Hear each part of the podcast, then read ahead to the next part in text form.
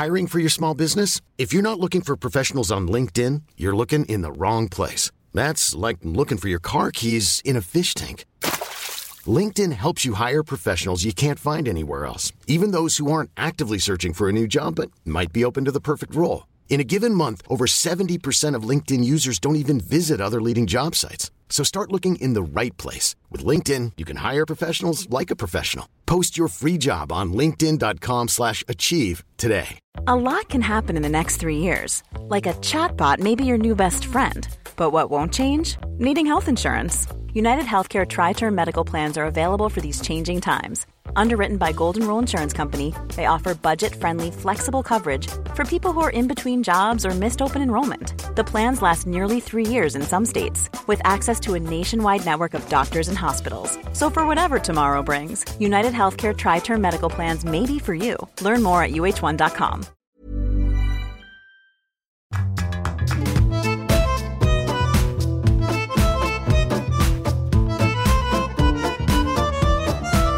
Hello, welcome along to a brand new episode of Writer's Routine, where we take a look inside an author's day and see how they get stuff done.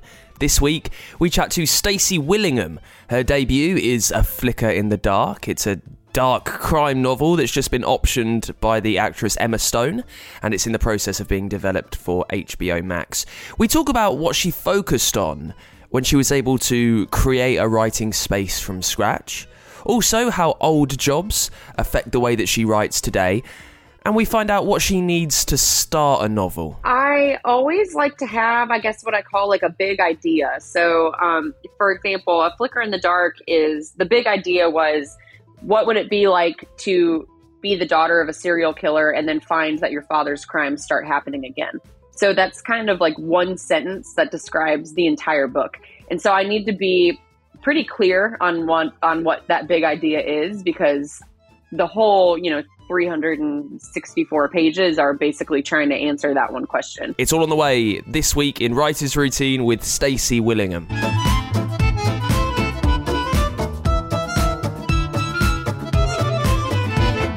Yes, welcome along. It's Writer's Routine, the show where we take a look inside the working day of, of, a writer, of a creative, someone who has managed to take an idea, to sit themselves down, to bash out the words, and then to get it published. How have they possibly done that? How have they planned their day, moreover, to focus themselves enough to do that? We'll find out. This week it's with Stacy Willingham. Uh, Stacy has worked in a whole bunch of different jobs including working in marketing and copywriting before publishing novels. We talk about how that affected the way that she tells stories, how it affects the way that she structured and edits them, having learned from snappy slogans and marketing. Now, her debut is a crime novel called A Flicker in the Dark. It follows Chloe Davis, whose world was torn apart when she was 12 years old and her father confessed to the murder of six teenage girls in the small Louisiana town where she lived. And then 20 years later, Chloe is a successful psychologist, and then a local girl disappears, and things start to unravel. She thought the murders that her father had committed had stopped. Turns out she was wrong. You can find out more in the chat. Now, it's just been optioned by Emma Stone. It's in the process of being developed for telly. We talk about how she feels about potentially having every writer's dream come true, really. All that is on the way. We take a real snoop through her writing day two, and we'll find out why she moves around for her second draft.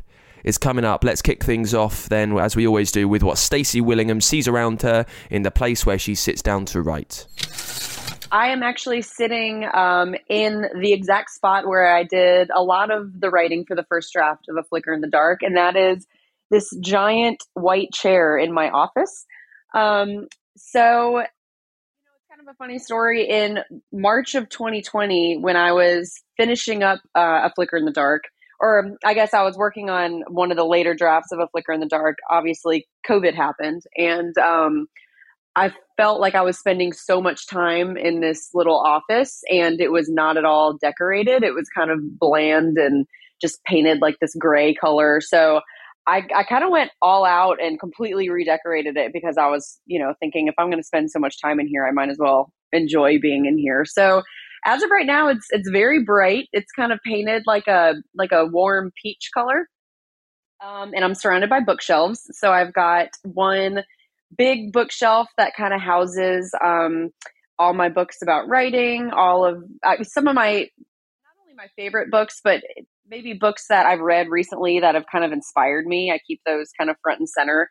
And then I've got another bookshelf on the opposite um, on the opposite wall that pretty much has all of my books in in there. There's I don't know, close to a hundred, maybe a little bit more. Um, and then I've got my desk, which has um, more shelves, like floating shelves hanging above it, which um, currently has like every version of a flicker in the dark on display. So I've got the ARC on there, I've got the um, the hardcover on there, and a couple a uh, couple of my favorite quotes. So that's pretty much it. When you decided you would redecorate, and you had, uh, I guess, like a, a blank page to do it with, what did you think about what you wanted the room to be? How much were you thinking about making this the best thing possible for you to get creative in? Yeah, so I, you know, it's funny because when I did redecorate, I had already written pretty much all of A Flicker in the Dark. So this isn't actually, I guess this isn't really what I was working with when I was writing it. But for me, I need to be comfortable when I'm writing, um, and I need a very clean and organized space. I think I'm a little bit, um, I'm a little bit obsessive when it comes to that.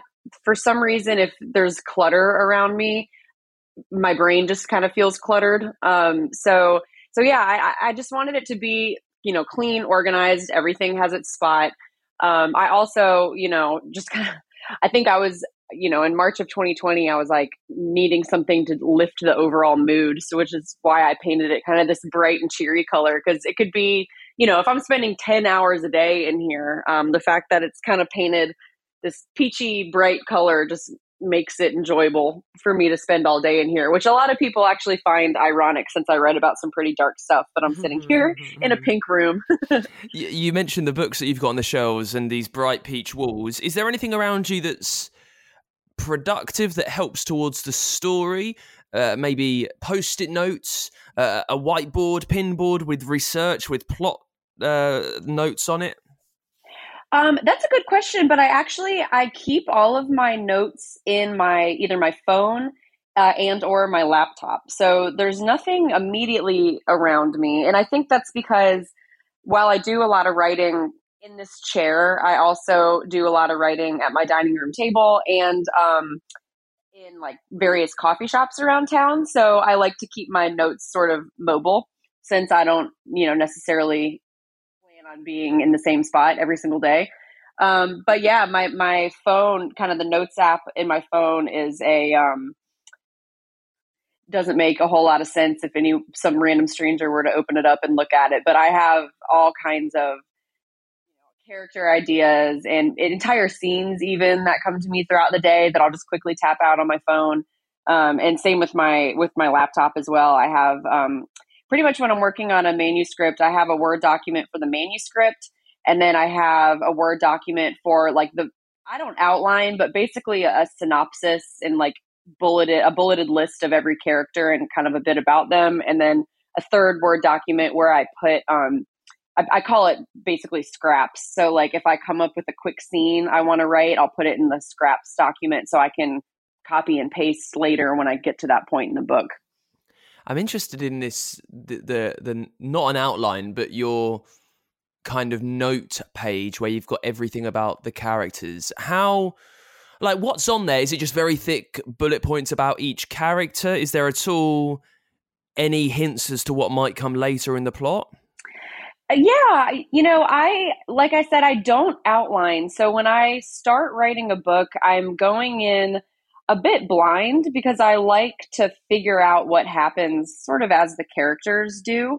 Um, but I find that if in order to start and really start writing with confidence, I need to know what the big idea is, um, who my main character is, especially since I write in first person. I'm going to be, you know, very much in that person's head, so I need to know who she is pretty pretty intimately. Um, and I usually know what the ending is going to be at least one big twist I've thought of ahead of time. So, um, so yeah, so that notes document usually no more than a couple paragraphs. I guess think um, I guess think, you know, initially it's sort of like what I envision the book jacket copy reading, kind of the thing that's going to pull someone in.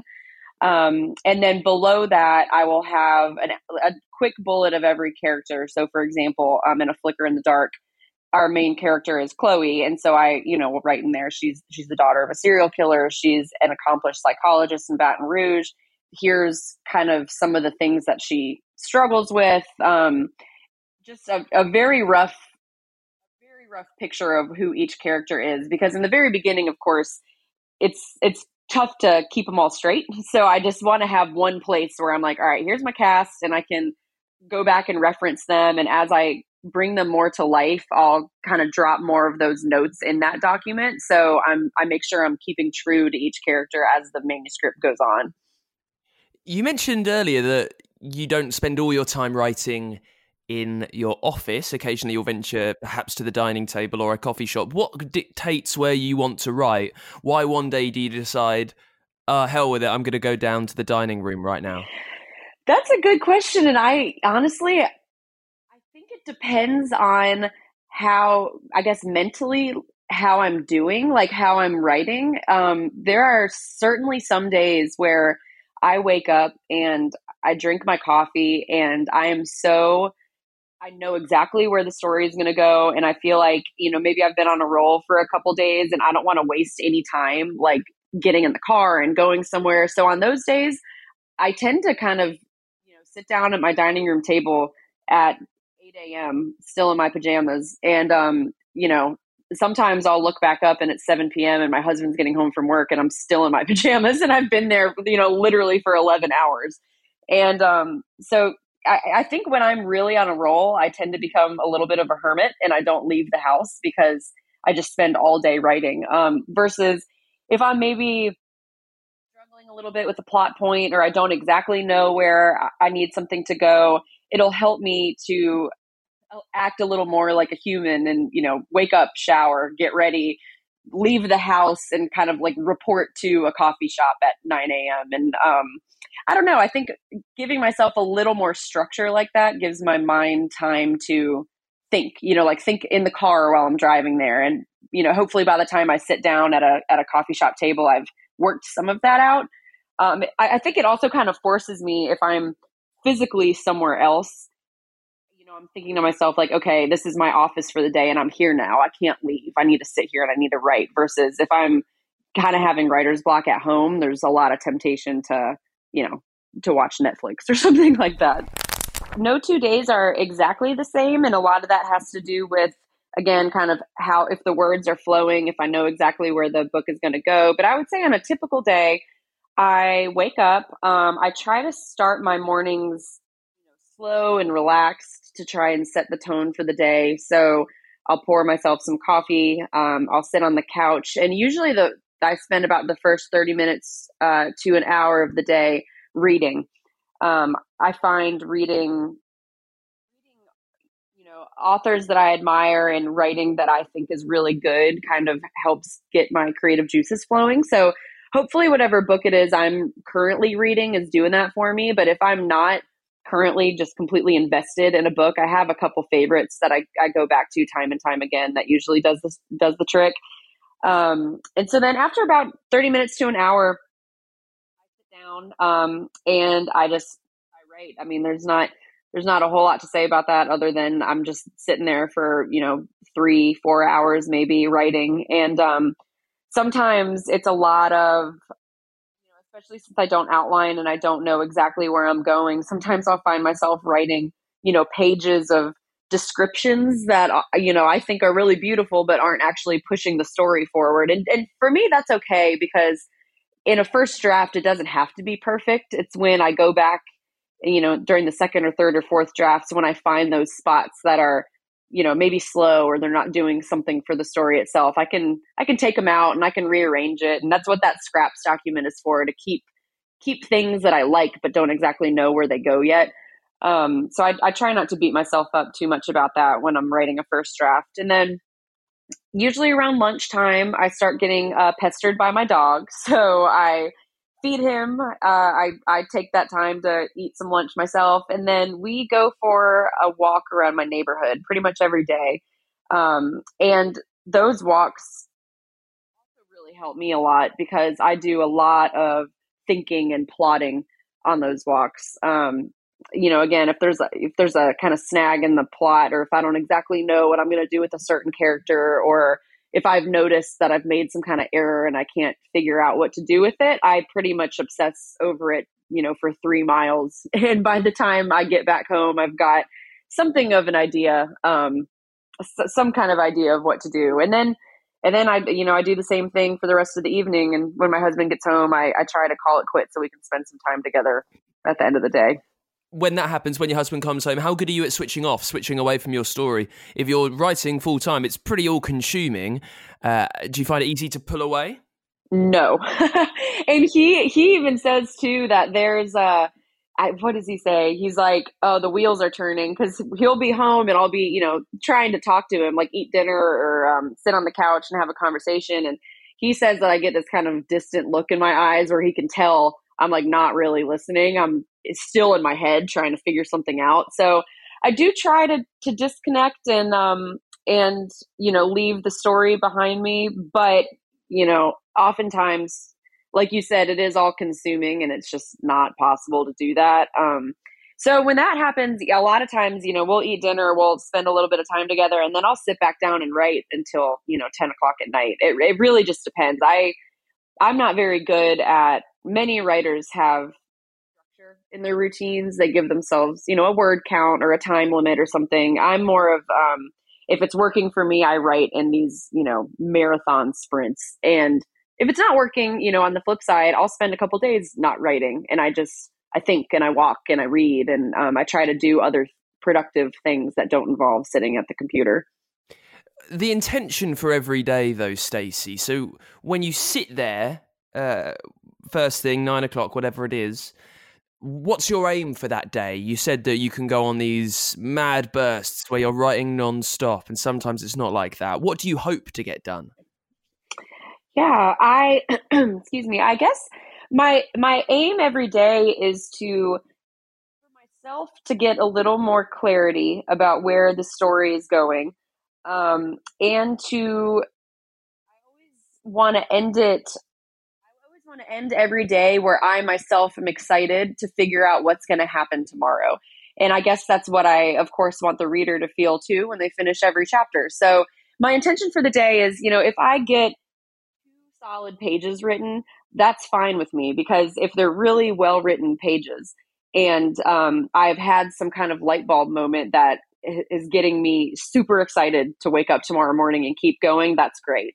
Um, you know, if I get two chapters written, that's also great. But if they're two chapters that are not exciting, um, and I'm, you know, kind of dreading waking up tomorrow and and picking back up, a lot of times I'll wake up the next morning and delete everything I wrote the day before um, because that didn't those words didn't really achieve my goal.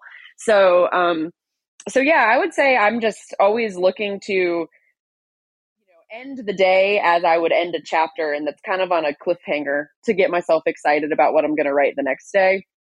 And again, just every single day, getting a little bit more clarity about my characters and the direction that the story is going. Since, um, again, when I start a book, I, I myself don't even really know where it's going. So it's a constant process of trying to figure that out you said that you can write for three or four hours at the start of the day, then come back. How do you find your energy ebbing and flowing through that time? I know I'm awful at this, but are you any good at sitting there with tunnel vision, just cracking out the words? If I'm really in the zone, then yeah. I mean, I, I feel like there are some times where I'm almost in kind of like a writing trance where I just it's like nothing but my computer screen is is grabbing my attention. And um those are my favorite days because you know I feel like I write some of my my best work when I'm feeling like that. Um, but of course, there are other days where where it's not like that. I feel like you know it's funny this.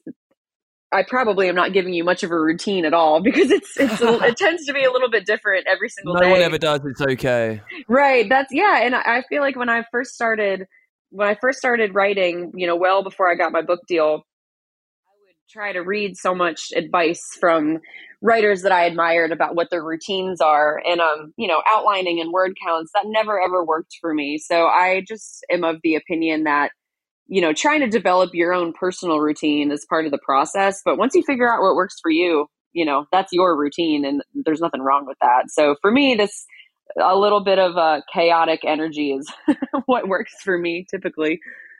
What about when things aren't going too well? Uh, you mentioned going out for a walk with your dogs helps ideas. Heard that many, many times. All, fresh air always works. Is there something maybe that's unique to you? A cup of tea or a coffee over there at a certain amount of time? Maybe a, a song that you like to play that gets you, that immerses you in your story? Um, yeah, I, you know, I'm a big, I'm a big coffee fan. So when in doubt, I'll always drink a cup of coffee. But, you know, sometimes the extra caffeine will make me a little jittery and it has the opposite effect. um, but I, I mentioned earlier, I'm a big reader, and there are a couple authors who their writing style just does something to kind of wake up my own writing, I guess. So if I'm having writer's block or if I'm writing and the words just aren't really coming out the way I want them to, sometimes I'll just flip to a random page or a random chapter of um, a handful of just kind of trusty books that I have. And something about reading the way they write just kind of reminds my brain how to write. And um, those are, I'm a huge fan of Gillian Flynn. So um, her writing style to me is just perfection. So I'll, I'll read, a, you know, a page of dark places or sharp objects. Um, I also love The Girls by Emma Cline uh, the prologue specifically, I think I've read probably a hundred times because her her metaphors are just beautiful and kind of the sense of unease that she puts in you as a reader. You know, with only a it's like a page and a half. So um, I'll read that, and then uh, Megan Abbott I also really love. So yeah, no no songs or anything like that. But if I'm just really struggling, um, I'll grab the same you know three or four books and just read a page. And a lot of times, for some reason, my brain's like, "Oh yeah, that's how you write well," and then and then I'll pick it back up again. Hey, I'm Ryan Reynolds. Recently, I asked Mint Mobile's legal team if big wireless companies are allowed to raise prices due to inflation. They said yes. And then when I asked if raising prices technically violates those onerous two-year contracts, they said, "What the f*** are you talking about? You insane Hollywood ass." So to recap, we're cutting the price of Mint Unlimited from $30 a month to just $15 a month. Give it a try at mintmobile.com slash switch. $45 up front for three months plus taxes and fees. Promo for new customers for limited time. Unlimited more than 40 gigabytes per month. Slows. Full terms at mintmobile.com. Hiring for your small business? If you're not looking for professionals on LinkedIn, you're looking in the wrong place. That's like looking for your car keys in a fish tank. LinkedIn helps you hire professionals you can't find anywhere else, even those who aren't actively searching for a new job but might be open to the perfect role. In a given month, over 70% of LinkedIn users don't even visit other leading job sites. So start looking in the right place. With LinkedIn, you can hire professionals like a professional. Post your free job on linkedin.com slash achieve today. Millions of people have lost weight with personalized plans from Noom. Like Evan, who can't stand salads and still lost 50 pounds. Salads, generally, for most people, are the easy button, right? For me, that wasn't an option.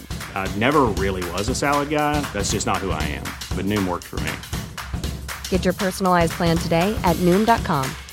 Real Noom user compensated to provide their story. In four weeks, the typical Noom user can expect to lose one to two pounds per week. Individual results may vary. We'll be back with more from Stacy in just a sec. Just popping up as usual to point you in the direction of our Patreon page. If you're enjoying the show, if you've learned anything in over 200 episodes, maybe in this one right here, you've heard a fact, a tip, a trick that's going to absolutely change the way that you plan your day. Whatever it is, if we've helped you out at all, you can become a backer and pledge to support us over at patreon.com forward slash writers routine. For just a couple of dollars a month, it really helps us carry on. It helps us keep bringing you chats with the best authors around as often as we can. Every Friday for a, you know years and years now we've been going on. For that, you get merch. There is also a way for your book to sponsor the show. You'll get bonus content and our undying thanks as always if you do enjoy the show, if you've learned anything along the way, if you'd like to help us out at all, the easiest way to do that is become a backer and pledge to support us for however long you can, for however much you can. Everything is really appreciated at patreon.com forward slash writers routine. Let's get back to it then with Stacy Willingham talking about her writing day and specifically designed writing space. In this part, we talk about how she doesn't really know what happens in the story until she sees it on the page. Also, why the characters do what they want when they want. How she feels now A Flicker in the Dark has been optioned for telly, and we pick things up talking about the authors that inspire her and how she turns to them when she's stuck. Megan Abbott writes very differently than Gillian Flynn, but I look up to both of them. And um, so while I will get inspired by their writing, I feel like if once I sit back down at my computer, I could never write the way Megan Abbott, Abbott writes because I just don't know how. But that comes very naturally to her. So, um, so yeah, I mean, of course, of course, I would never, you know, take a line from another book, but just looking at the way other writers describe things, it's my own brain just kind of churning and thinking in a more creative way. Um, yeah, I don't know. I, I just feel like every writer has a, a voice that's unique to them, kind of in the way that you know every every singer's voice sounds a little bit different. And um, so, yeah, I hope that it, that answers your question. But I don't think I've ever sat down after reading another writer's work and found myself emulating them per se. I I just am getting inspired by them. You mentioned that when you start writing a book, you don't really know a whole lot about the story. What what do you need to know when you start writing a first sentence? What what do you know about where the next 300 odd pages will take you? Yeah, so I always like to have, I guess, what I call like a big idea. So, um, for example, A Flicker in the Dark is the big idea was what would it be like to be the daughter of a serial killer and then find that your father's crimes start happening again? So, that's kind of like one sentence that describes the entire book. And so, I need to be pretty clear on what on what that big idea is because the whole you know 364 pages are basically trying to answer that one question. Um, I also need to be very clear on who my protagonist is on a pretty deep level. So, um, you know, Chloe, the protagonist of A Flicker in the Dark, I know that she's the daughter of a serial killer. She's a psychologist, but um, I also have at this point pretty pretty deep understanding of her her fears, her desires, her memories, um, her, um, you know, what she's trying to accomplish with her life. I mean, I, I know her very intimately because usually before I, I sit down and start writing, I've been thinking about the story idea in the character for you know sometimes months if not a year i mean i think when i sat down to start a flicker in the dark i had been thinking about chloe and her story for about a year so um, i keep a lot of that information in my head as opposed to you know writing it down in a proper outline but um i just have to be crystal clear about what the story i'm trying to tell is and whose head i'm in before i start writing. And and again i, I do like to have at least one twist or a general idea of the ending so i know what it is i'm working towards. How, how do you get to know that, that, that the character though especially your protagonist how do you get to know them without really writing anything about their story yet?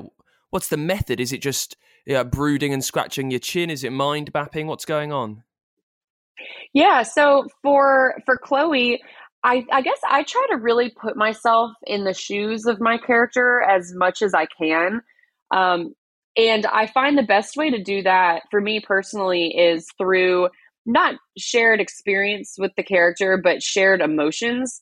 So, um, you know, Chloe, the daughter of a serial killer, you know, unfortunately, there are people out there who have that shared experience, but I don't. So I don't know what that's like. But I do know what it's like to be a little anxious. Like I'm a I'm a bit of an anxious person myself, or to second guess myself, or um, to feel paranoid. Like there's emotions that Chloe feels that's attached to her experience that I have also felt. So I try to get in her head by remembering what those emotions feel like and then applying those emotions to the unique situation that my character is in. Um, I also use a lot of my own memories when I'm writing. So, um, and I think, you know, I don't think I'm unique in that. I think, you know, write what you know is a, a pretty common phrase. And, and a lot of time writers do write what they know. So, you know, for example, with, with Chloe, she, um, is thinking back on her childhood and her life with her father and trying to grapple with the fact that he turned out not being, you know, the loving father and the man that she thought she was. And for those scenes, um, I actually thought about a lot of memories I have with my own father. And I tried to think, like, this was a really great day with my dad when I was eight years old. How would I feel looking back on that memory, knowing that he was not who I thought he was? Um, so I just do a lot of, I guess, introspection uh, to try and empathize with what it would be like to be in their situation. And then when you start writing, many authors who I speak to will describe their story as, as, as a road map or a road trip, for instance, so they know where they're beginning and, and you know where you're ending. At what point for you do things become clear through the windscreen of the story car that you're driving? When do you know when you need to turn right and left and, and crack on? When, when, when does the next move become apparent to you? A lot of times, I don't think that happens until I get to, you know, maybe even a second or a third draft. Um, you know, for me, I, I always kind of joke with, with my agent and my editor that the way I write is probably not doing them any favors when it's time to edit and get a little more clear. But, um, you know, for me, I I just like to focus first on getting the story down and making sure I'm really happy with the writing. And then when I can put it to the side for, you know, a week or two and then read it again beginning to end with uh, more fresh eyes is typically when I find like, okay, it's starting to to lag a little bit right here. I need to create some kind of action to get me quicker from this point to this point. So so yeah, I, I hope that answers your question. But a lot of times, my first draft is kind of a you describe the book as kind of a road as a road getting you from point A to point B. The first draft is kind of a windy and meandering road. And then when I read it the second time or the third time, that's when I start to get, you know, get the turns a little more sharp and have a, a better idea. I guess I, you know, I just will find a way to get there more efficiently the ideas must come out of some subconscious part of my brain because it's not it's not even like when I'm writing and I'm in one of those kind of marathon writing episodes. I'm not even really actively thinking about what I want to say. It's kind of just coming out. But um but I will say, you know, if I am writing because I don't outline, I'm kind of figuring out my characters as I go and I'm kind of going through the story as they go through it. And so sometimes there will be a moment where I'll be, you know, I'll have characters in a scene or um, they'll discover something and I'll just kind of have a light bulb moment where I'm like, okay, like I didn't know why they were here in this place together before, but because she just said something, now I know. And that'll, it's a lot, a lot of those just kind of quick light bulb moments that happen throughout the process that will then change kind of the course of the story and, and chart where I'm, where I feel like I'm supposed to go next. Uh, sorry, fant- that was fantastic. I was kind of involved. Oh. Um, you worked you, you you worked in marketing, right, before turning to fiction full time. I did. I had a I um I had a lot of full time jobs before I wrote fiction full time. I was in marketing, uh, PR, copywriting. Uh, I, I worked at a real estate technology company at one point. I kind of hopped all over. so, in marketing and copywriting, that's all about getting your message away as concisely as possible to attract someone to to buy what you're selling, for want of a better phrase. Uh, how has that affected the way that you write novels? Do you think?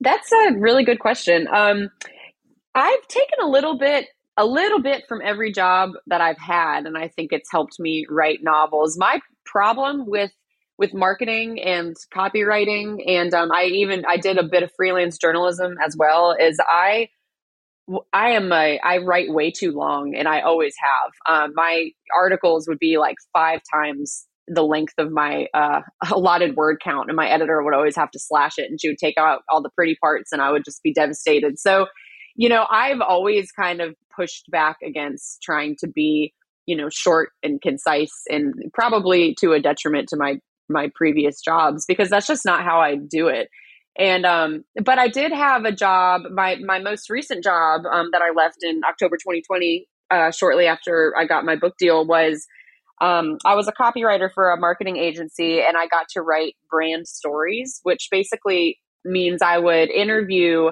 um, people at a certain company and kind of get to the heart of what their company was all about and what made them unique. And then I, I would write a, a story, or we called it a brand anthem, that was really actually kind of poetic in the way that they would allow me to write it. That kind of served as like a rallying cry for the employees to feel like, you know, this is what our company is about. This is what makes us unique. This is kind of like their manifest internal manifesto in a in a sense. Um, and that really helped me in, when it comes to writing fiction because that helped me dig very very deep to try and see past the surface level of what a thing is, whether that's you know a company or a, a setting or a character or a story, and um and kind of get to what makes it very very unique and special in its own right. So that was um, the last job I held before I started writing fiction full time, and honestly, my, my favorite job out of all the full time jobs I had. I think because they gave me that freedom to be a little bit more creative. And lastly, the debut. So, Flicker in the Dark. Uh, well, I mean, with some success, it's been uh, so it's been optioned by Emma Stone and, and they're actually making it right for HBO. Is, is that right? So it's still pretty early in the process, but yes, the intention is for it to be a series at HBO Max. Um, but where where we are right now is again very early. We have a screenwriter. Um, it is not in production yet, though. So um, I, I I don't have any. I wish I had a little more detail to share with you there, but unfortunately, I don't even have that detail yet. But as of right now, yeah, they're working on the script, um, and fingers crossed that it'll go into production, but we haven't hit that milestone yet. Well, no bother. I, I just mean to ask when you're. Uh, this could be the stuff of dreams, not just to get a, a, book published, but to have that go on to have some success and be made uh, into a film or onto telly or whatever happens with it. Uh, how how much do you do you think about that at all now? Now you're, I assume, halfway through writing your second or whatever's going on. I mean, of course, yeah, of course I think about it, but I, I think to your point, this is these are the things I dreamed about when I was writing A Flicker in the Dark, but I think the things that I also didn't really allow myself to actually believe would happen. Um, and at the end of the day, it doesn't really help me in my creative process to get hung up on things like that that are ultimately out of my control. So what I really try to do is just focus on writing the best I can possibly write for whatever's coming next. And I would love to see a Flicker in the Dark on HBO Max. I mean, I think Emma Stone and A24 would do a fantastic job bringing it to life. And, you know, they've told me a bit about what their vision is, and I'm just, I'm super excited about it. But, you know, if for any reason that doesn't work out, that's that's not something that I can control. But um, but I can control what my second book and how well I write that. So um, that's kind of been as as a self proclaimed control freak. That's been hard for me to kind of get to that point. But I think I think I finally am at that point now where you know I think about it and I get excited about it. But I um, that's their job to bring that to life, and my job is to keep writing books. So um, that's kind of how I try to focus my time. Thank you so much to Stacy Willingham for coming on the show. Her brand new book, A Flicker in the Dark, is out right now.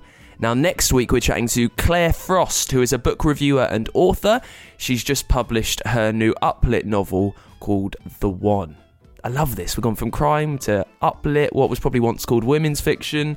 Uh, anyone can read it, and there's so many different styles of authors that we have on the show. If you'd like to see that carry on, if you'd like us to keep bringing you chats with the best authors around as often as we can, you can become a backer and support us at patreon.com forward slash writers routine. In the meantime, you can leave us a review on Apple Podcasts if that's how you listen. You can tell someone else in the writing community if you know anyone else. Uh, you can follow us on Twitter, we are at WritersPod, and drop us a message at writersroutine.com. And I will see you next week with Claire Frost on the show. Until then, bye.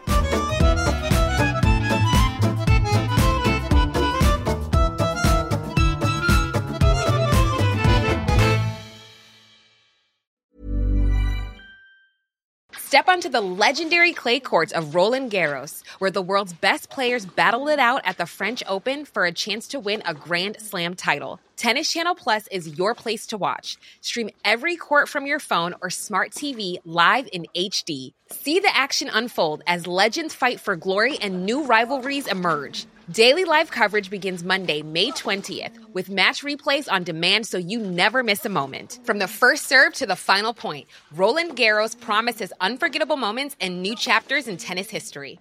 Stream now with Tennis Channel Plus to be there when it happens.